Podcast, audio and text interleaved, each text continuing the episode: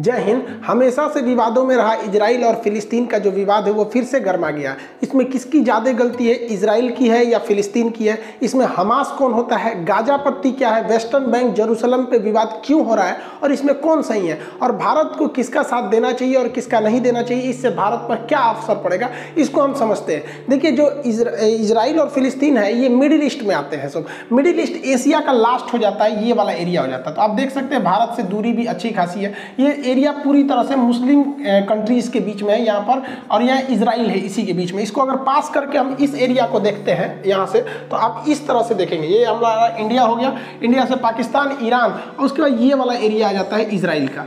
Israel इसी में है आपका फिलिस्तीन। हालाँकि पहले ये फिलिस्तीन था, उसको, उसके ऊपर इसराइल को बसाया गया।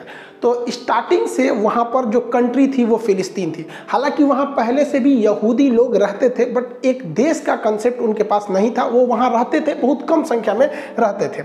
अब देखिए, ये सारे खेल के पीछे ये इंग्लैंड वाले हैं सब। ये ससुरे, क्या बोलेंगे सब किसी को नहीं पता है, और हम लोग से बेहतर इनको कौन जानता है? हम लोगों के ऊपर इन्होंने 200 साल तक शासन किया है। जलियावाला बाग से हत्याकांड से लेकर चाहे वो फांसी देना हुआ, भगत सिंह को, चाहे वो सेलुलर जेल हुआ, हम लोग इनकी पूरी तरह रहन से वाकिफ है। द्वितीय विश्व युद्ध चालू हुआ तो इन लोगों ने कुछ ऐसे सरदर्द दे गए हैं जो दुनिया में कभी खत्म नहीं होंगे।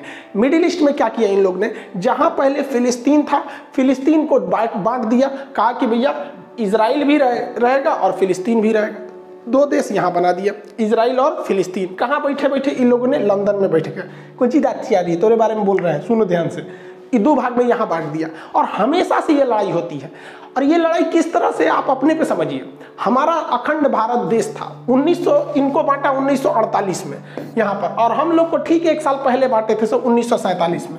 भारत, इंडिया था और ये पाकिस्तान। तो इंडिया, पाकिस्तान का विभाजन कर दिया सब और हम लोग के बगल में एक तो बवासीर छोड़ के चला गया सब उन्नीस सौ सैंतालीस में। और अभी ये बवासीर भगंदर हो गया है। आप खुद समझिए, क्या ये लड़ाई हम लोग के बीच की, जो इंडिया, पाकिस्तान का इंटेंशन है, इतना मतलब बॉर्डर डिस्प्यूट रहता है, खास करके कश्मीर इशू को टेररिस्ट आतंकवाद को लेकर कभी सॉल्व होने वाला लगता है? नहीं लगता है। ऐसे ही इन लोगों ने यहाँ किया। अब हम लोग को इस कचड़े में पड़ना नहीं है। पहले आप समझिए कि ये लड़ाई जानबूझ के लड़ाई जा रही है, ताकि ये और अमेरिका वाले लोग हथियार बेच सके। वरना भारत पाकिस्तान में इन्हीं लोग का देन है, और अगले साल यहाँ पे देन है, देखिए, आईपी, यहाँ पे इसराइल फिलिस्तीन और आईपी, इंडिया, पाकिस्तान। ये सब बैठ के कहाँ से हो रहा था? लंदन से। ससुरा, आईपीएल। आईपीएल खेल दिया सभी से। बहुत होशियार है सब। तो आप पर्दे के पीछे के सीन को समझिए, चल क्या रहा है? जो अभी हो रहा है, इसको मत देखिए। उसे देखिए जो नहीं दिख रहा है। अब 1948 में जो देश था ही नहीं, वहाँ पे आप कहिएगा कि यहाँ विभाजन होगा, यहाँ इसराइल भी रहेगा तो बवाल होगा। तो इन अंग्रेज़ों ने क्या किया था? द्वितीय विश्व युद्ध के दौरान ये लोग जहाँ मार करते थे, वहाँ पर इन्होंने अपना एक मुखौटा रख दिया था, उसका नाम है यूएनओ। आज भी ये यूएनओ फ़ेमस है किसी भी चीज़ को बर्बाद करने के लिए। उन्नीस सौ अड़तालीस का हम लोग का कश्मीर इशू अभी तक इस गधे से सॉल्व नहीं हो रहा है। इतना पागल संस्था है कि किसी चीज़ को ये चौपट कर देगा यूएनओ में। तो जानबूझ के इन्होंने मुसलमानों से कहा कि चलो चलो, तुमको हम यूएनओ में ले जाते, वही फैसला करेगा। बचपन में आप कहानी सुने होंगे कि किसी ब्रेड के लिए दो बिल्ली लड़ रही थी तो बंदर आया उनको फैसला करने, सारा ब्रेड अपने खा लिया। तो यूएनओ ने कहा कि देखो भैया, जो बेलफोर डिस्क्लेरेशन है, उसके तहत इसराइल बनेगी और इसने एक मील आयोग को बना दिया। और इसने कहा कि देखो भैया इसराइल बन जाएगा। और इसराइल की स्थापना कर दिया चौदह मई उन्नीस को। इस दिन इसराइल की स्थापना हो गई। जो फिलिस्तीन, पूरा फिलिस्तीनियों का था, जो मतलब वहाँ मुस्लिम लोग रहते थे, उसको इन्होंने डिवाइड कर दिया 1948 में। और क्या कर दिया? 48 परसेंट दिया फिलिस्तीन को। 48 परसेंट फिलिस्तीन को दिया 44 परसेंट इसराइल को दिया यहाँ पर। देखिए, जबकि इसराइल का यहाँ पे उस समय तक नहीं था यहाँ पे। और उसके बाद क्या किया? जेरूसलम जो राजधानी थी, उसको कहा कि देखो, ना ये फिलिस्तीन की राजधानी रहेगी, ना ये इसराइल की राजधानी रहेगी। ये यूएनओ के कंट्रोल में रहेगा। आठ परसेंट का एरिया यूएनओ के कंट्रोल में। जैसे ये बात हुआ, अरब देशों ने कहा कि हम ये होने नहीं देंगे, फिलिस्तीन ने कहा कि ऐसा कभी नहीं हो सकता है, मार होगा ससुरा स्टार्टिंग स्थापना हुआ, युद्ध चालू हो गया। वो तो भारत भी झेल चुका है। उन्नीस में आज़ाद हुए, मार हो गया। पहली लड़ाई उन्नीस सौ की थी हम लोग की। वही इसके साथ हुआ इसराइल ने इन लोग को पकड़ के धो दिया। छः देश आए थे, लोग मारने, सबको पकड़ के धो दिया। रीजन क्या है? कि ये लोग जो अरब देश के मुस्लिम कंट्री थे, ये जंग लड़ रहे थे जंग को जीतने के लिए। जबकि इसराइल के यहूदी लोग जंग लड़ रहे थे अपना अस्तित्व बचाने के लिए। उन्हें पता था कि अगर ये युद्ध हारेंगे तो हम ये युद्ध नहीं हारेंगे, ये पृथ्वी हार जाएँगे, फिर हमें कोई पूछने वाला नहीं है, इसलिए वो युद्ध को जीत गए। अब यहाँ पर यूएनओ को क्या मतलब बना कि जेरूसलम पर अपना कब्जा रखने का? तो इसके लिए कारण है जेरूसलम तीन धर्मों का पवित्र स्थल है। जैसे ये देखिए, ये जो इसराइल है अभी नक्शा तो इसमें जो ग्रीन वाला एरिया दिख रहा है, ये दिया गया था फिलिस्तीन को। जो व्हाइट वाला एरिया दिख रहा है, वो इसराइल के पास, और जो रेड दिख रहा है, वो जेरूसलम है। जेरूसलम को जूम करके देखेंगे तो इस तरह का नक्शा आता है। यहाँ तीन पवित्र धर्म रहते हैं। ईसाइयों का मान्यता है कि उनके जो ईसा मसीह का जन्म बैतलहम में हुआ था, वो बैतलहम जगह जरूसलम में है। यहूदी जो जो अभी वर्तमान में इसराइल में रहते हैं, उनका कहना है कि उनके सारे लोग यहीं से सुने, उनका मूल स्थान यही है। और मुसलमानों की तीसरी सबसे पवित्र स्थल अल अक्सा मस्जिद यही है। यानी ये तीन तीन धर्मों का पवित्र स्थल है जेरूसलम, इसे होली लैंड कहते हैं। बात समझिए, यहाँ जो लड़ाई है, वो मेन लड़ाई है हमारी ज़मीन की तुम्हारी ज़मीन। तो पहले तो यहाँ हंड्रेड परसेंट फिलिस्तीन था। ये जो ग्रीन वाला एरिया देख रहे हैं, अड़तालीस से पहले, उन्नीस सौ अड़तालीस से पहले, ये हंड्रेड परसेंट फिलिस्तीन था। बाद में आप देखेंगे, उन्नीस सौ अड़तालीस में यूएनओ ने इसका पार्टीशन किया। तो अब देखिए, ये ग्रीन वाला फिलिस्तीन ऐसा रह गया और जानबूझ के यूएनओ ने एक ऐसा ड्रामा रचा कि आगे जाके लड़ाई होगी। देखिए, आधा फिलिस्तीन यहाँ दिया है, थोड़ा सा यहाँ दे दिया है, बीच में पतला रास्ता दिया है, थोड़ा सा यहाँ दिया है, बीच में पतला रास्ता इन लोग का पहले से प्लान था, ऐसे ही इन लोगों ने पाकिस्तान को बांटा था। एक और इधर पाकिस्तान, एक और इधर पाकिस्तान, जिसको आगे चल के हम लोगों ने बांग्लादेश में तोड़ दिया। यही काम किया इसराइल ने। जानबूझ के इसराइल को कहा गया था कि भैया, तुम आगे जाके तोड़ोगे तो ये छितरा जाएगा, उधर वो छितरा जाएगा। फिर अगले साल इसराइल ने ऊपर वाला घोट लिया। देखिए इसराइल खत्म अब फिलिस्तीन यहाँ बच गया यहाँ बच गया। उसके बाद धीरे धीरे देखिए इसमें भी धीरे धीरे कब्जा करना इसराइल चालू कर दिया। तो इसराइल ले दे के बारह परसेंट फिलिस्तीन बचा है। तो जो फिलिस्तीन पहले सौ था अभी वो बारह परसेंट है और पूरा इसराइल उस पर कब्जा कर रहा है। तो फिलिस्तीनियों का एक तो मेंटली भाई किसी का भी मोरल गिरेगा कि नहीं कि हमारा देश तुम हम ही को पीट रहा है। और इसराइल ने अलग अलग नियम बना रखा है। फिलिस्तीन के लोग हथियार नहीं रख सकते एयरफोर्स नहीं रख सकते आर्मी नहीं रख सकते। ये, ये, ये लोग मतलब नेवी नहीं रख सकते। और ये सब कुछ रखता है इसराइल और जो हमला हो रहा है, वो बेसिकली हमला इस गाजा पट्टी से हो रहा है। अभी आगे समझाएँगे।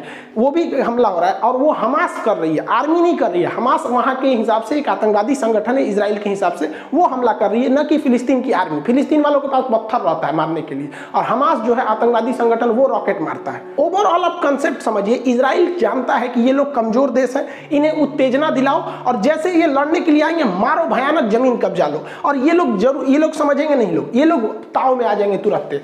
इतना बड़ा था फिलिस्तीन, देखिए, फिलिस्तीन समेटते गया, वो काला वाला एरिया जो है, वो यहूदी का है मतलब वो इसराइल है। धीरे धीरे देखिए, ये निपट गए निपट गए, इतनी सा बचे हैं। लग रहा है बस प्रसादी के हिसाब से बचे हैं। देखिए, इतना पहले पूरा था, इतना हो गया। अब इसराइल का मेन कॉन्सेप्ट समझिए, क्या है? इसराइल कहता है कि भाई, फिलिस्तीन वालों को, हम तोरा उकसाएँगे कोचेंगे। और तू कोचा जाएगा, तू आएगा, पत्थर मार दे, हम फोड़ देंगे, तुमको तबाही करेंगे। हमास खूब से खूब करेगा तो गली मोहल्ले पे हमला कर देगा, कार और जला देगा, यही रॉकेट में करेगा।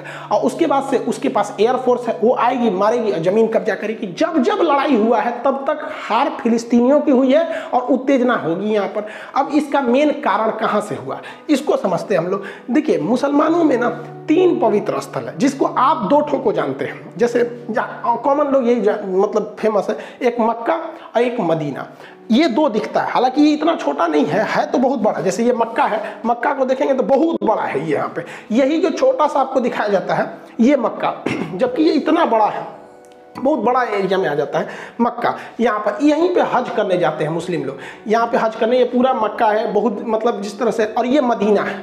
मदीना, इस मदीना में आपको बस एक ग्रीन वाला ये टॉम दिखाया जाता है, ऊपर वाला, ये ग्रीन। यहाँ पे तो ये मक्का और मदीना तो फ़ेमस है ही है। इस मक्का और मदीना के अलावे अलक्सा मस्जिद भी बहुत पवित्र है। ये मुसलमानों की तीसरी सबसे पवित्र स्थल है। तो मक्का तो यहाँ हो गया, यहाँ पे मदीना यहाँ हो गया। तो मक्का और मदीना जो है, वो सऊदी अरब में हो गया। लेकिन अलक्सा मस्जिद जो है, वो जेरूसलम में है। अब विवाद समझिए, जेरूसलम ना फिलिस्तीन का है और जेरूसलम ना ही इसराइल का है। और जरूसलम पर अधिकार यूएनओ का है, लेकिन यूएन कठपुतली बना रहता है और इसराइल उस पर कब्जा करते हुए आगे बढ़ते रहता है। किसी यहीं पे से विवाद स्टार्ट हुआ है। लेकिन ऐसा थोड़ी होगा कि डायरेक्ट विवाद स्टार्ट हो जाएगा। कोई मंदिर में पूजा करने जाए या मस्जिद में जाए गिरजाघर में जाए और कहे कि चलो आज बवाल करते हैं। कुछ ना कुछ पहले से मैटर होगा। वहाँ लोग इकट्ठा हुए होंगे और अचानक चालू हुए होंगे। हुआ यहीं से है, लेकिन मैटर इसके पीछे शाह जरा का है। देखिए, जो इसराइल जो जरूसलम, जो यूएनओ के अंडर में आता है, उसके पास एक जगह है जिसका नाम है शाह जरा। सुप्रीम कोर्ट इसराइल की शाहजरा ने कहा कि यहाँ पे जो फिलिस्तीनी रहते हैं, इनको खाली करवा दीजिए, क्योंकि यह जो जगह है, वो यहूदियों का है। अब इसकी हिस्ट्री देखिए। शाहजरा को आज से लगभग डेढ़ सौ साल पहले यहूदियों को जब इंग्लैंड ने कहा कि हम आपको यहाँ बसाएँगे तो वो लोग ज़मीन खरीदना चालू किए थे। वो लोग ज़मीन खरीदना चालू किए और बहुत महँगे दाम पर उन लोगों ने ज़मीन को खरीदा था। इन अरब वालों से आज जो ये अरब वाले चिल्ला रहे हैं ना, ये बहुत ज़्यादा पैसे लेकर फिलिस्तीनियों से, उनसे, यहूदियों से ज़मीन बेचा था। और वो ज़मीन बेचते ये लोग खरीदे थे इस ज़मीन को, इनके पास प्रॉपर पेपर है और इन लोगों ने ही बेचा था। अब सुप्रीम कोर्ट ने कहा कि भैया, डेढ़ सौ साल पहले ये शाहजरा की जो ज़मीन थी, वो इसराइल वालों ने खरीदी थी। इसलिए जो यहाँ पर मकान फिलिस्तीन वालों ने बनाया है ना, लगभग 500 मकान, उस पर जेसीबी चलवा के तुरवा दो। सुप्रीम कोर्ट ने ऑर्डर दे दिया कि नहीं, इसको तोड़ा जाए और वहाँ से तोड़ा मतलब तुराई खाली चालू हो गया कि भैया यहाँ से इन लोग को भगाया जाए। अब इसी का बवाल था कि भाई, आप पुराना मैटर क्यों खोल रहे हैं? डेढ़ सौ साल पहले क्या था उस तरह से? जो लोग फिलिस्तीन का समर्थन करते हैं, वो कहते हैं कि जो डेढ़ सौ साल पुराना मैटर है, उसको लाओगे, उस हिसाब से तो बहुत से लोग इधर से उधर हो जाएँगे। लेकिन वही लोग क्या कहते हैं, तुर्की का वो लोग विरोध नहीं करते हैं। क्योंकि तुर्की में एक बहुत बड़े राजा थे उस समय का, सुल्तान अल फतेह इन्होंने क्या किया भैया, कि तुर्की का जो हाजिया सोफिया जो मस्जिद है, पहले वो तो चर्च था, उस चर्च को इन्होंने खरीद लिया। चर्च को खरीद लिया, यहाँ पे हाया सोफिया को, पैसे में खरीद लिया था इन्होंने। और उसके बाद जब द्वितीय विश्व युद्ध हुआ तो अंग्रेज़ों ने कहा कि देखो भैया, इसकी पुरानी हिस्ट्री तो ये चर्च थी, बाद में इन्होंने खरीद के मस्जिद बना दिया। एक काम करो ये झमेले से हटा दो, इसको म्यूज़ियम बना दो। तो द्वितीय विश्व युद्ध के बाद उसको म्यूज़ियम बना दिया गया। लेकिन भाई साहब, ये तैयबुल अर्दोगान आए, कहे कि ना, म्यूज़ियम कैसे? 400 साल पहले हम लोगों ने खरीदा था, इसलिए यहाँ मस्जिद होनी चाहिए। भाई साहब, यहाँ पे लोगों ने तर्क दिया कि भाई हम खरीदे थे तो हमारा अधिकार है। तो भाई साहब, यहाँ भी जरा ध्यान दीजिए, यहाँ भी वही वाला कंसेप्ट लगा है। आप 400 साल पहले चर्च को खरीदे थे और आप कहते हैं कि फिर से ये चर्च नहीं, मस्जिद होना चाहिए क्योंकि हमने खरीद लिया है। तो इसराइल भी यही कह रहा है कि भैया सौ साल पहले हम लोगों ने इसको हायर रेट पे देखे तुम अरब वालों से ही खरीदा था, इन्हीं लोगों से खरीदा था, ये लोग बेच बेच के पैसा में कमा लिए थे। तो कहता है कि वापस दो यहाँ पे। तो ये कन्फ्लिक्ट का मेन मैटर था शाहजरा। शाहजरा से ही थोड़ी सी दूरी पर है अलक्सा मस्जिद। फ्राइडे की नमाज़ पढ़ने रमज़ान में लोग जब वहाँ इकट्ठा हुए थे तो वहाँ पर इन लोग को पता था इसराइली खुफिया एजेंसी को, कि शाहजरा को जब खाली कराया जा रहा है तो वहाँ पर कुछ विवाद होगा। तो इन लोगों ने सिक्योरिटी को वहाँ पे अपने सिक्योरिटी गार्ड्स को लगा दिए थे। और इनमें तू तू मैं मैं हूँ, झग बगझग हुआ। अब यहाँ से भी पत्थर चले, उधर से भी चला और इसमें भीषण रूप ले लिया यहाँ पर। और सिक्योरिटी वाले लोग ऐसे ही मस्जिद के अंदर घुस गए, जिसका पूरी दुनिया में विरोध होने लगा। अब वहाँ पर कुछ लोग जो थे, वो पत्थर उथर ये सबके पास पत्थरे रहता है। दूसरा तो कुछ रहता नहीं। आई लोग भाई पूरा बुलेट प्रूफ बन के तैयार से गया था। ये मार दिया ग्रेनेड बम विस्फोट धड़ाम धड़ाम उड़ गया। आप लोगों ने वीडियोज़ वगैरह तो बहुत देखे होंगे। अब यहाँ पर बहुत दहशत फैल गया यहाँ पर, इस एरिया में। अब कभी भी इसराइल ही भारी पड़ेगा। जिन इन आप कितना चिल्ला लीजिएगा? इन सेना के आगे आम आदमी नहीं टिकेगा। और इस घटना के बाद जो यहाँ पर घटना हुई, बेंजामिन नेतन्याहू पूरी तरह घिर गए। अब यहाँ इसराइल डबल संकट से जूझ रहा है। देखिए इसराइल पर इंटरनेशनल दबाव इतना ज़्यादा आने लगा। यूएनओ ने दबाव बनाया कि, वो भैया, वो एरिया मेरे अंडर में आता है, तुम कहे वहाँ घुस गया है? भारत ने भी इवन की न्यूट्रल रहते हुए कहा कि इसराइल को यथा स्थिति बना के रखनी चाहिए। अब पूरी तरह से इंटरनेशनल बवाल वहाँ हो गया। और इस घटना के बाद इसराइल में भी लगभग 14 परसेंट आबादी मुस्लिम की इसराइल की आबादी मुश्किल से एक करोड़ है। एक करोड़ से भी कम है यहाँ पे, जिसमें आपका 16 से 17 लाख, एक करोड़ में 16 से 17 लाख उसमें मुस्लिम भी रहते हैं। अब वो लोग भी विरोध करने लगे हैं क्योंकि ये मैटर राजनीतिक न होकर धार्मिक स्थान को लेकर था, इसलिए विरोध होने लगा वहाँ पे। अब इसराइल अंदर में भी समस्या को झेल रहा है कि वहाँ भी बड़े बड़े पैमाने पर विरोध मार काट दंगे हो गए अंदर, वहाँ पे भी। तो अंदर भी झेल रहा है और बाहर भी झेल रहा है। दूसरा कि अभी इसराइल में फुल टू सरकार नहीं है। बेंजामिन नतियाहू भी अभी वहाँ चुनाव के मतलब रोके गए हैं। ये फुल टू नहीं है वहाँ पर चुनाव को लेकर, क्योंकि कोरोना वगैरह को लेकर काफ़ी राजनीतिक संकट थी। अब भारत इसमें क्या कर सकता है? पूरी दुनिया मतलब इसका विरोध कर रही है। अब इसमें एंट्री होती है हमास की। इसराइल का एक पुराना धर्रा रखा है।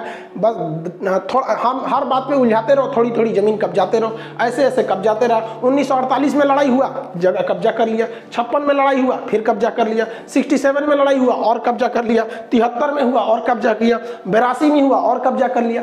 अभी तक इन लोग को समझ में नहीं आ रहा है कि नहीं हट पाएँगे उनसे। आराम से जब नहीं हट पाओ किसी से तो नरम दल का रास्ता अपना दो। लेकिन ना, अभी भी लोग मारे करेंगे लोग। अभी जो वर्तमान सिचुएशन है, फिलिस्तीन के लोग कहते हैं कि सुनो ना, हमको जो 48 वाला बतिया था ना, ये वाला 44 परसेंट जो था, वही हमको दिला दो, अड़तालीस परसेंट दिला दो, नहीं चाहिए हमको, वापस दिला दो। इसराइल कहता है हाँ हाँ वापस दिला दो है सब तो मार काट का है किया था? मैंने तुम मारने आया था इसलिए कि हमको पूरी तरह से उजाड़ दो। पूरा देश का देश आया था। और जब हार गए तो यहाँ बोलते हो कि वापस यूएनओ वाला ही दिला दो। अब ये पॉसिबल नहीं है। अब यहाँ दो पार्ट बन गया जो फिलिस्तीन है, उसके दो राज्य हो गए हैं। फिलिस्तीन देश के दो राज्य। एक ये जो इधर थोड़ा सा बचा हुआ है, इसे कहते हैं वेस्टर्न बैंक और जो इधर बचा हुआ है, इसे गाजा पट्टी या गाजा स्ट्रिप कहते हैं। इन्हीं दोनों को मिला के फिलिस्तीन बना है। अब इसराइल इनको प्लानिंग में है कि यहाँ से भी निपटा के फ़ाइल निपटा दिया जाए। अब इसमें समझिए कि जो वेस्टर्न बैंक है, ये अरब समर्थित है। यहाँ पर अरब ये वगैरह वगैरह देशों का यहाँ समर्थन है। ये लोग नरम दल वाले हैं, शांति से प्रोटेस्ट करते हैं और कहते हैं कि भैया हमारा अधिकार रहना चाहिए क्योंकि हमारे पूर्वज यही हैं, एक तरह से तो देश हमारा ही था। यहाँ आप शांति देखेंगे, यहाँ मार धार नहीं होता है। यहाँ पर अगर प्रोटेस्ट भी होगा तो डेमोक्रेटिक तरीके से नॉर्मल होगा। लेकिन गाजा से मिसाइल चलने लगती है। इवन जो शाहजरा वाला एरिया है, वो यहाँ है। जरूसलम वाला एरिया यहाँ है। लेकिन जो रॉकेट दागे जा रहे हैं, वो गाजा से दागे जा रहे हैं, यहाँ से दागे जा रहे हैं। अब ये गाजा में ऐसा क्या है? तो गाजा में ईरान का समर्थन है और इसमें अरब का समर्थन है। गाजा में एक हमास नामक संगठन है। ये हमास ये कहता है कि इजरायली इसराइल जो है वो हमेशा जुल्म करता है, बम मारता है। तो इसका मतलब ये नहीं कि तुम कब्जा करते जाओगे, हम चुपचाप रहेंगे, हम भी मारेंगे तुमको। अब ये लोग क्या करते हैं? रॉकेट से हमला करते हैं। इनके पास बहुत तगड़ा रॉकेट नहीं होता है, तीन लाख का आता है, एक कासम रॉकेट। ये बहुत हैवी पावर का नहीं होता। देखने में नहीं लग रहा है क्या करेगा? ये खेत में लगा के मार देते हैं लेकिन हाँ ये एक पब्लिक के लिए बहुत खतरा है। किसी देश के लिए नहीं, बट पब्लिक वाले एरिया में गिर जाएगा तो तबाही मचा देता है। ये कासम रॉकेट जो है, ये लगातार मारते हैं सब। और ये एक दूगो नहीं मारता सर, एक के बार मारेगा सर, दो सौ, चार सौ, पाँच सौ, अब तक के लोग सोचा डेढ़ हज़ार मार चुका है लोग रॉकेट एक हफ़्ता में। धड़ाधड़ इसको ट्रांसपोर्ट करने में कुछ जाता नहीं, लगाओ पलिता, मार दो यहाँ से। इनमें कोई टारगेट फिक्स नहीं रहता है गिरे जहाँ गिरे, मन गिरो वहाँ पर। अब इनका इन लोगों ने बड़ा रेंज भी बना लिया है, कासम रॉकेट का। पहले इसराइल का थोड़ा सा एरिया आता था। अभी धीरे धीरे इन लोगों ने पूरे एरिया को कब्जा कर लिया। इस कासिम राकेट के अंदर में आ गया। तेल अभी तक हमला कर दिया है वहाँ से। इस बार हमास ने इसराइल को ज़्यादा क्षति पहुँचाया पिछली बार के तुलना में। अब आप कहेंगे कि गाजा के पास ये रॉकेट आ कैसे जाता है? क्योंकि गाजा का जो एरिया है, अगर आप ध्यान से देखेंगे तो ये गाजा का एरिया आप इधर देखेंगे तो इधर से इसराइल से घिरा हुआ है, इधर से समुद्र से घिरा हुआ है तो समुद्र में इसराइल की नौसेना रहती, इधर थल सेना रहती, ऊपर वायु सेना रहती, आ कैसे गया? तो ये एरिया थोड़ा सा मिस्र का एरिया लगता है, यहाँ मिस्र का। तो मिस्र के रास्ते ये पहुँच जाते हैं, जिसमें हमारे ओबामा साहब ने बड़ा भारी रोल निभाया था, मिस्र तक पहुँचने में। देखिए, ये मिस्र देश है, मिस्र। मिस्र का ये सिनाई प्रायद्वीप है, ये गाजा से सटता है। तो जब बराक ओबामा थे ना तो इनको मिडिल ईस्ट में हीरो बनने का शौक था। इन्होंने ईरान से समझौता किया था और पी प्लस करके आप लोग 2013 में अगर होंगे तो तेरह वाला को अगर करंट अफेयर को देखेंगे तो वहाँ ध्यान में होगा। तो इनका संबंध इन दोनों से बहुत अच्छा था।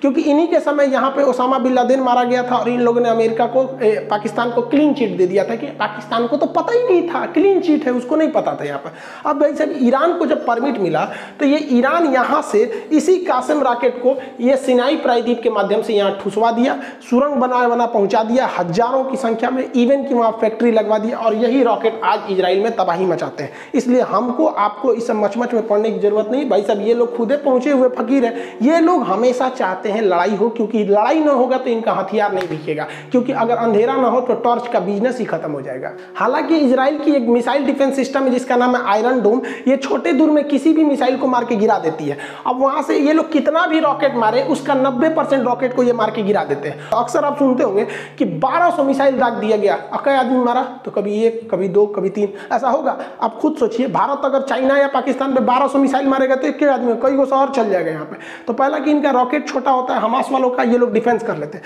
कभी कभी क्या होता है हमास भी इस चीज़ को पकड़ लिया है। वो जानता है कि इसका रडार जो है ये कितने रॉकेट को पकड़ेगा आप कितना मारेंगे क्षमते भरना। तो ये लोग एक ही साथ 200, 250, 300, 400 पूरा दाग देता है। अब उसमें कंफ्यूज हो जाता है, मारते मारते दो चार तो शहर पे गिर ही जाता है यहाँ पर।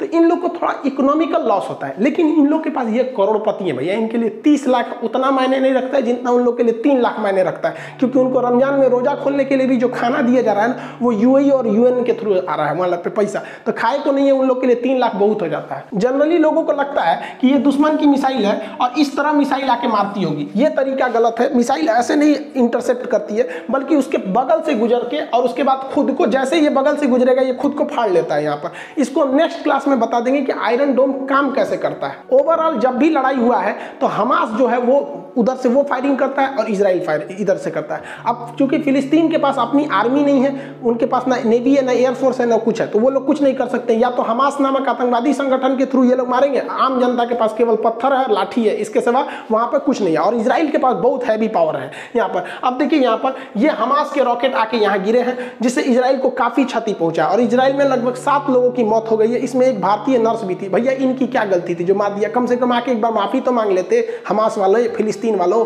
कम से कम कि भैया, हम इसके लिए मतलब हमें गलती हो गई, गजब बात करते और इसराइल ने मारा तो 67 लोग मर गए हैं यहाँ पर। अब ये लोग फिलिस्तीन वाले हल्ला कर रहे हैं, फिलिस्तीन के समर्थन वाले कह रहे हैं कि वहाँ बच्चे भी मरे हैं तो भाई बच्चे, महिलाएँ जब मरती हैं तो पूरी दुनिया मतलब सब लोग कहते हैं कि ये गलत है। लेकिन समझिए यहाँ मेन इसराइल बार बार उकसाएगा। आपके पास ताकत नहीं है, आप नहीं लड़ पाएँगे। ये रॉकेट से, पत्थर से, लाठी से इसराइल को नहीं हराया जा सकता। अब इसराइल के साथ गलत क्या हो जाता है? इस इसराइल के जितने हथियार हैं, बहुत पावरफुल है, तगड़े हैं एयरफोर्स से अब उसमें हमला करेगा तो ऐसा नहीं है कि केवल आतंकवादी मारे जाएँगे सिविलियन भी मारे जाएँगे, जो गलत हो जाता है। दुनिया के किसी भी इंसान को तकलीफ़ तब होती है जब युद्ध में मासूम मतलब छोटे बच्चे मर जाते हैं। अब ये छोटे छोटे बच्चे के ना थोड़ा सा दया लगने लगता है। लेकिन आप देखिएगा भारत पाकिस्तान के बीच में युद्ध हुआ।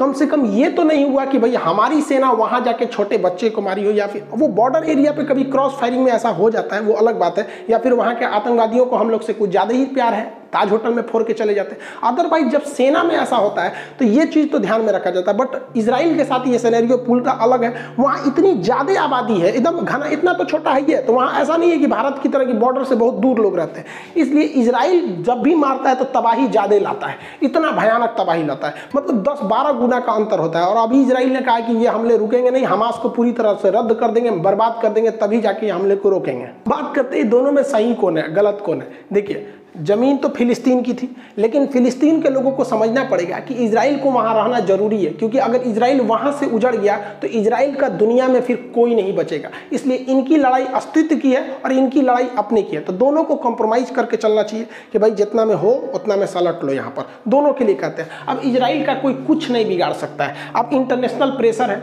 जिसे मुस्लिम कंट्री कहते हैं कि इंटरनेशनल प्रेशर है, वो इसराइल के लिए वार्म अप का काम करता है और बढ़िया से धोता है। कोई बाइकआउट करके यूएनओ करके इसराइल का कुछ नहीं बिगाड़ सकते, क्योंकि इसराइल सेल्फ डिपेंडेंट है हर मामले में। और लोग कहते हैं कि इसराइल को सबक सिखा, अरे भैया वो कोरोना भी फ्री हो गया इसराइल अब तो और धो देगा यहाँ पर। दूसरा यूएई और बहरेन इसराइल को थोड़ा मान्यता दे रहे थे। अब थोड़ा सा उन लोग पर डिपेंड आएगा, क्योंकि ये इसराइल के फेवर में जा रहे थे, अब थोड़ा सा हट जाएँगे। यूएनओ कुछ नहीं कर सकता है, और पता है इसराइल को कि ये कितना भी जुल्म कर ले, कितना भी मार दे, ये कुछ नहीं कर सकते, क्योंकि यूएनओ में जाएँगे तो अमेरिका, ब्रिटेन, फ्रांस, सब तो इसराइल का साथ देंगे, वो लोग तुरंत बीटो कर देंगे और इसराइल पर कोई भी प्रतिबंध नहीं लग पाएगा। अब यहाँ पर अभी भी वर्तमान में इसराइल में कोई लीडर नहीं है, इस वजह से यहाँ पर थोड़ा सा चुनाव का मैटर है तो थोड़ा सा क्राइसिस देखी जा रही है। अब यहाँ देखिए लोग कहते हैं कि इसराइल को ज़्यादा बड़े हथियार नहीं प्रयोग करने चाहिए। ये बात हकीकत है कि इसराइल जो है, वो हथियार को मजबूरी में प्रयोग कर रहा है। क्योंकि जिस दिन इसराइल हथियार छोड़ देगा, ये बात गारंटी है कि इसराइल और फिलिस्तीन में हिंसा रुक जाएगी, लेकिन उस समय इसराइल भी खत्म हो जाएगा। No weapon no violence and no Israel क्योंकि ये मार डालेंगे सब अरब देश वाले उसको मिलके। तो इसलिए उसको हथियार उठाना मजबूरी बनता है। और कितना अरब देश वाले इसराइल से नफरत करते हैं, बस इस बात पे सोचिए कि पाकिस्तान अपने पासपोर्ट पे लिखा है कि इसराइल नहीं जा सकते, क्योंकि वो इसराइल को देश ही नहीं मानता है। भाई साहब, आप किसी को दे कंप्रोमाइज करने में क्या जाता है कि भैया, हम अभी वर्तमान में जहाँ हैं, हमको वहाँ रहने दो। बारह परसेंट पे है तो रहने दो, नहीं तो बारह नहीं छोड़ेगा वहाँ पर। तो इसराइल का कोई कुछ नहीं बिगाड़ सकता है यहाँ पर। अब रही बात फिलिस्तीन की तो इनके पास हथियार के नाम पे क्या है? पत्थर है, लाठी है। इसके सिवा तो इनके पास ऑफिशियली कुछ नहीं है। जो है वो हमास नामक आतंकवादी संगठन को है, जो खुल के कोई हथियार भी नहीं खरीद सकता है, छुपके से ओबामा साहब की मदद से वो इसराइल तक पहुँचाया जा रहा है। तो भैया, जो अमेरिका कहता है कि इसराइल के साथ है, वही ससुरा रास्ता दे रहा है हमास को हथियार ले जाने का तो हम लोग का ही मच मच में पड़ने वाले हैं। दूसरा इसराइल हमेशा उत्तेजित करता है। यासर यासर अराफात थे, इनको तो फिर पोलोनियम दे के मरवाइए दिया वहाँ पर फिलिस्तीन। ये हमेशा उत्तेजित करेगा और ये उत्तेजना में मारे जाएँगे और अब तक मारे जा रहे हैं, इनका कोई वो नहीं है। ये बात हकीकत है कि वर्तमान में जो इसराइल है, वो फिलिस्तीनियों पर जुल्म कर रहा है। जो बात है, क्योंकि मार भाई, हथियार उसके पास है। लेकिन दुनिया में अगर सबसे ज़्यादा कहीं जुल्म हुआ है तो वो यहूदियों पर हुआ है सेकेंड वर्ल्ड वार में उन्हें कमरा में बंद करके लॉक करके अंदर जहरीली गैस डाल दी जाती जानवर से बुरा वक्त सलूक हुआ था। लेकिन इन लोगों ने, यहूदियों ने वक्त की नज़ाकत को समझा। पढ़ाई पर टेक्नोलॉजी पर ध्यान दिया और आज ऐसी हकीकत हो गई है कि भारत जैसे देश को इसराइल से लड़ने से पहले सोचना पड़ेगा क्योंकि हमारे ड्रोन हथियार, बंदूक सब इसराइल से आ रहे हैं सब टेक्नोलॉजी वहाँ पे। इतना छोटा है लेकिन इतना डेवलप है। तो इन लोगों पर भी सोचना चाहिए एरिया मायने नहीं रखता है। आप वहीं रहिए, खुशहाल रहिए, पढ़ाई लिखाई पर ध्यान दीजिए। आगे बढ़िए, जब मौका मिलेगा, आप आगे बढ़िएगा। ऐसा नहीं कर रहे हैं कि हम, आप आप मौका नहीं मिले तो आप मत कहिए। देखिए, भारत को भी बात करते हैं। हम लोग को भी अपना पीओ के वापस लेके आना है। ये हमको अपना पीओ के वापस लेके आना है। और चाइना ने जो उन्नीस में अक्साई चीन कब्जा किया, वो भी हम वापस लेके आएँगे। लेकिन हम हिंदुस्तान वाले तो नेहरू से लेके हमारे मोदी जी तक में सबने संयम बरता है। और हमें पता है कि जब वक्त आएगा, हम बिना कहे थूर के लेके आएँगे। फिलिस्तीन वालों की तरह हम बेवकूफ़ी नहीं करेंगे कि हर 26 जनवरी या 15 अगस्त के दिन जाके हमला कर दे। वो और मज़बूत होते जा रहा है इसराइल। हम लोग शांति से बैठे हैं। 2040 तक का इंतज़ार किया जाए। अभी पाकिस्तान से तो हम लोग निपट सकते हैं। तो 2040 तक की स्थिति आएगी तो हम लोग इकोनॉमिक रूप से सुदृढ़ हो जाएँगे। हम अपना पीओ के और अक्साई चीन लेके आएँगे। ऐसा नहीं है कि हम नहीं ले आ सकते। अठारह की क्रांति में हम लोग अंग्रेज़ों से लड़ने निकले थे, लेकिन हथियार टेक्नोलॉजी कम्युनिकेशन न होने की वजह से हमारा अठारह की क्रांति फेल हो गया। आए, उसके बाद महात्मा गांधी, इन्हें पता था कि हमें एक लॉन्ग टाइम लीडर चाहिए। लॉन्ग टाइम लीडर के पीछे जनता चलने को तैयार होती है और गर्म दल करेंगे तो लॉन्ग टाइम लीडर नहीं रह पाएँगे। जैसे हमारे चंद्रशेखर आज़ाद जी, इनका भी टाइम बहुत बेहतरीन थे बट टाइम पीरियड बहुत कम था। भगत सिंह, ये भी बहुत बेहतरीन बट टाइम पीरियड कम रह गया। तो गांधी जी को पता था कि भैया, हमको लॉन्ग टाइम तक एक लीडर चाहिए, इसलिए नरम दल वाला अपना। और जब लास्ट मोमेंट आया, यही गांधी जी है ना, करो या मरो बोलने वाले, यही है ना, भारत छोड़ो आंदोलन चलाने वाले, अंग्रेज़ों भारत छोड़ो। सबसे ज़्यादा हिंसा गांधी जी की अगर किसी आंदोलन में हुआ था तो भारत छोड़ो आंदोलन में, और भी पहले दिन गिरफ़्तार हो गए। तो वक्त आने पर कोई भी काम करना चाहिए, भैया, अभी अपने पे ध्यान दो। हम लोग से कुछ सीखो, हम लोग को भी हमारा पीओके वापस चाहिए, अक्साई चीन वापस चाहिए, लेकिन हम लोग गला नहीं फाड़ते, हम लोग प्लानिंग करते हैं। वक्त बदलते कभी देर नहीं लगती है। मोदी जी जब 2014 से पहले चुनाव नहीं जीते थे ना तो अमेरिका ने कहा था कि मोदी जी को हम अमेरिका में घुसने नहीं देंगे बीजा नहीं देंगे। और यही अमेरिका है जो बीजा नहीं दे रहा था, अभी बुला के पिज्जा खिला रहा है यहाँ पर। हाउडी मोदी कर रहा है यहाँ पर। वक्त बदला कि नहीं बदला? भारत की शक्ति ऐसी है कि भारत ने सबको जब वैक्सीन दिया था तो अभी जब भारत को ऑक्सीजन की ज़रूरत पड़ी, पूरी दुनिया पहुँची इवन अरब देश वाले भी पहुँचे, सिंगापुर कौन नहीं आया भारत को? तो जब आप सबसे मिल, मिलजुल के रहेंगे, सब आपके मदद के लिए आएँगे, आप बस अपने लिए रहेंगे तो केवल आपके अपने ही आपको पूछेंगे, फिर पड़ोसी आपको नहीं पूछेंगे। अभी तो इसराइल ये कुछ नहीं बता रहा है, अभी तो टेलर चल रहा है। इसराइल ने कह दिया कि हमले नहीं रुकने वाले हमास पे। इसराइल का प्लान है ग्रेटर इसराइल बनाने का। जिस तरह इंडिया में नोएडा था, ग्रेटर नोएडा बन गया, उसी तरह पहले तो फिलिस्तीन था, वहाँ बना इसराइल अब बनेगा ग्रेटर इजराइल। जरा ध्यान से देखिए, ग्रेटर इजराइल का नक्शा। ये अभी वर्तमान इजराइल है, जो अभी चल रहा है। और ये जो ब्लैक डॉट देख रहे हैं ना, इनका प्लान है ग्रेटर इजराइल बनाने का। यहाँ से ये मिस्र पर कब्जा करेंगे, यहाँ से सऊदी अरब का ये वाला कब्जा करेंगे, कुवैत करेंगे, इराक को ले जाएँगे, सीरिया को ले जाएँगे, तुर्की का ये लेके आएँगे जाडेद तो पूरा बीच में चला है लेबनान। तो ये इन लोग का पूरा प्लानिंग है भाई साहब। ग्रेटर इजराइल बनाने का। और आप खुद सोचिए, देखिए, नफरत अलग चीज़ होती है, जो फिलिस्तीन के समर्थन भी हैं, वो भी जरा ये बात को सोचे कि अगर ये हमला करने आ जाएगा तो इन्हें कौन रोक सकता है? छः दिन में इन सारे देशों को हरा दिया था 1967 में इसने। तो इसने, इसको कोई नहीं रोक सकता, ये इनका प्लानिंग है यहाँ पे। तो अभी के वक्त में भाई साहब, आप खुद समझिए कि ये गर्म दल के हिसाब से आप यहाँ थे, इतनी समय सिमट गए। जिस हिसाब से इसराइल आपको उकसा रहा है, और आप इसराइल की चाल नहीं समझ पा रहे हैं वो उकसाएगा और आपकी ज़मीन छीनेगा और पूरी दुनिया के पास उसके पास बहाना रहेगा। इवन जो बाइडन ने भी कह दिया कि इसराइल को अधिकार है, वो अपनी रक्षा कर सकता है। इसराइल दुनिया को दिखाएगा कि मेरे पास 1200 रॉकेट दागे गए। लेकिन ये नहीं दिखाएगा कि इस रॉकेट में उतनी क्षति नहीं हुई जितनी उसके एक रॉकेट में हमास को हो गई। वो तो यही चाहता है। और अगर इन लोग का यही हाल रहा तो आने वाले वक्त में इसराइल इन लोग को यही दे देगा। जो मीट काटने वाला लकड़ियाँ होता है ना, यही बांट देगा तुम लोग का देश खत्म हो गया, तुम लोग ये ले लो, इसी पे बैठना, इसी पे बैठ के ज़िंदगी बिताना पड़ेगा। अभी भी वक्त है इन लोग को कॉम्प्रोमाइज कर ले। वरना वहाँ से यहाँ आ गए, अब ये इस पे बैठना, बैठ के ज़िंदगी बिताना पड़ेगा। इसराइल इसको कटवा कटवा के रेडी रख रहा है यहाँ। और फिलिस्तीन के लोगों को लगता है कि ये अरब देश बचाएँगे। अरे ये क्या बचाएँगे इन लोग को? कुछ नहीं बचा सकते हैं। इन लोग का खुद का हालत खराब हुआ रहता है। तेल खत्म, खेल खत्म। इन लोग के पास आता क्या है इनको? ये अरब वाले और पाकिस्तान, तुर्की, ये क्या बचाएँगे? समझिए ध्यान से। चाइना का इधर का एरिया जो है, ये कहलाता है उगर मुसलमानों का ये एरिया है। यहाँ पर उगर मुसलमान रहते हैं, सिंजियांग प्रांत है। यहाँ पर चाइना कहता है कि मुसलमान को कुरान उतना ही पढ़ना है जितना हम बताएँगे। यहाँ महिलाएँ अगर कपड़ा पहन लेती हैं पूरा तो उसको बीस सड़क पर उसके कपड़े काट दिए जाते हैं कि घुटना से ऊपर कपड़ा रहना चाहिए। कोई अरब देश आवाज़ नहीं उठा सकता है। वहाँ किसी भी लड़की को उठा के लेके चल जाते हैं। ऑनलाइन, किसी को चाहिए ऑनलाइन लेके चल जाओ इन लोग को। जिस तरह से जोमेटो इस सब पे ऑर्डर होता है ना, वैसे यहाँ ये लोग ऑनलाइन उठा के लेके चल जाता है मजदूरों को, लड़कियों को ऐसे। कोई नहीं बोल सकता। आज तक कोई आवाज़ नहीं उठा सकता। है यहाँ इस तरह से सरेआम लाठी डंडा से पीटा जाता है। लेकिन ये दोहरी नीति ना हो जाती है कि अगर इसराइल करेगा तो हम आवाज़ उठाएँगे। इस आधार पर कि मुस्लिम पर अत्याचार क्यों हो रहा है और चाइना कहेगा तो हम कुछ नहीं बोलेंगे। ये दोहरी नीति है यहाँ पर। चीन का विरोध करना चाहिए। तो देखिए ये अरब के राजा चीन के साथ। ये तुर्की वाला भाई साहब, ये देखो, ये चीन के साथ है। और ये पाकिस्तान इमरान खान तो सोच रहा है इसका रखेल बन गया ये क्या बोलेगा यहाँ पर? ये लोग के भरोसे है ये, ये कुछ नहीं कर सकता है। देखिए पूरी दुनिया को अहिंसा सच्चाई और शांति के रास्ते पर चलना सिखाया था दलाई लामा ने बौद्ध धर्म ने। नतीजा क्या हुआ? 1959 में तिब्बत को ही गंवाना पड़ गया। अहिंसा पे चले थे देश गायब हो गया। फिलिस्तीन हिंसा पे चला, दूसरे का देश कब्जा कर लिया।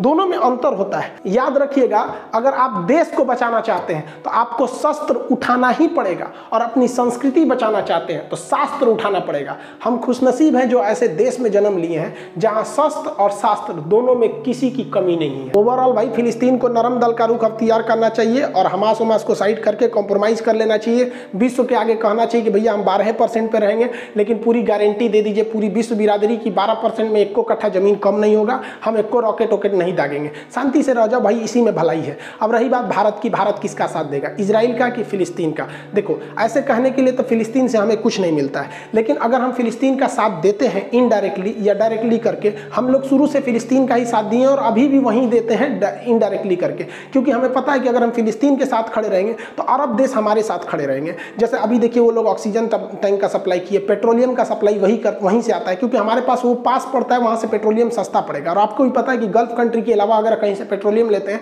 तो बहुत महँगा पड़ेगा। और भारत में पेट्रोल महँगा हो रहा है। दूसरा कि भारत में लाखों लोग अरब देशों में काम करते हैं। तो हमें पेट्रोलियम चाहिए, वो देश मतलब वहाँ रोज़गार चाहिए, इसलिए हमें न्यूट्रल होकर रहना पड़ता है। दूसरा कि हम चाह के भी इसराइल का समर्थन नहीं कर सकते। ये डिप्लोमेटिक कारण समझिए। पाकिस्तान चाहता है कि हम इसराइल का समर्थन कर दें, लेकिन हम करेंगे तो उल्टा फंस जाएँगे। क्यों? क्योंकि अगर जहाँ हम इसराइल का समर्थन करेंगे कि इसराइल द्वारा कब्जा की गई ज़मीन इसराइल की हो गई तो पाकिस्तान कहेगा, बहुत अच्छा तब तो। तब तो पाकिस्तान द्वारा कब्जा किया कि गया पीओके भी मेरा होगा चाइना उधर से कहेगा, बहुत अच्छा। आप कहिए रहे कि कब्जा किया ज़मीन उसका हो गया तो हमारा अक्साई चीन भी मेरा हो गया।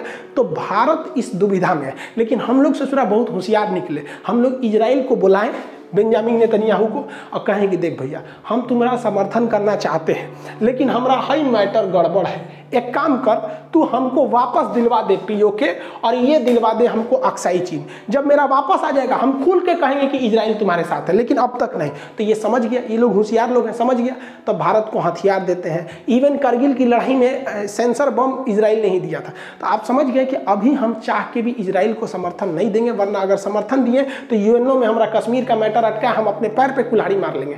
तो उत्तेजना में आके नहीं करना। हम लोग से क्या मतलब है? हम लोग के मैटर में कोई आता है? गलवान घाटी में कौन आया था हम लोग को बचाने के लिए। या लड़ाई जब हुई थी तो हम लोगों ने खुद झेला था। ये लोग भी खुद समझेंगे अपना, खुद नहीं समझेंगे तो फिर बर्बाद होंगे। आई होप जो इंग्लैंड ने आग लगाया था यहाँ इसराइल फिलिस्तीन में और जो भारत, पाकिस्तान में, न ये आग बुझने वाली है, न ये आग बुझने वाली है। ई भाई साहब को कश्मीर चाहिए, आई भाई साहब को पूरा इसराइल खत्म करके फिलिस्तीन चाहिए। ये सॉल्व होने वाला नहीं है। आई होप आप इसे समझे होंगे। मिलेंगे नेक्स्ट क्लास में। जय हिंद।